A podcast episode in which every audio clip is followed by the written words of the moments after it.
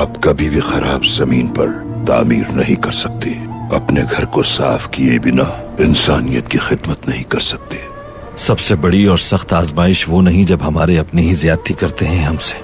بھولنا مت، ہمارے پیغمبر پر سب سے زیادہ ظلم ان کے چچا ابو لہب نے کیا تھا، لیکن ان کو سب سے زیادہ حمایت ان کے چچا زاد حضرت علی سے حاصل ہوئی۔ اللہ اپنے ماننے والوں کو حضرت علی جیسا ساتھی نصیب کرے، آمین۔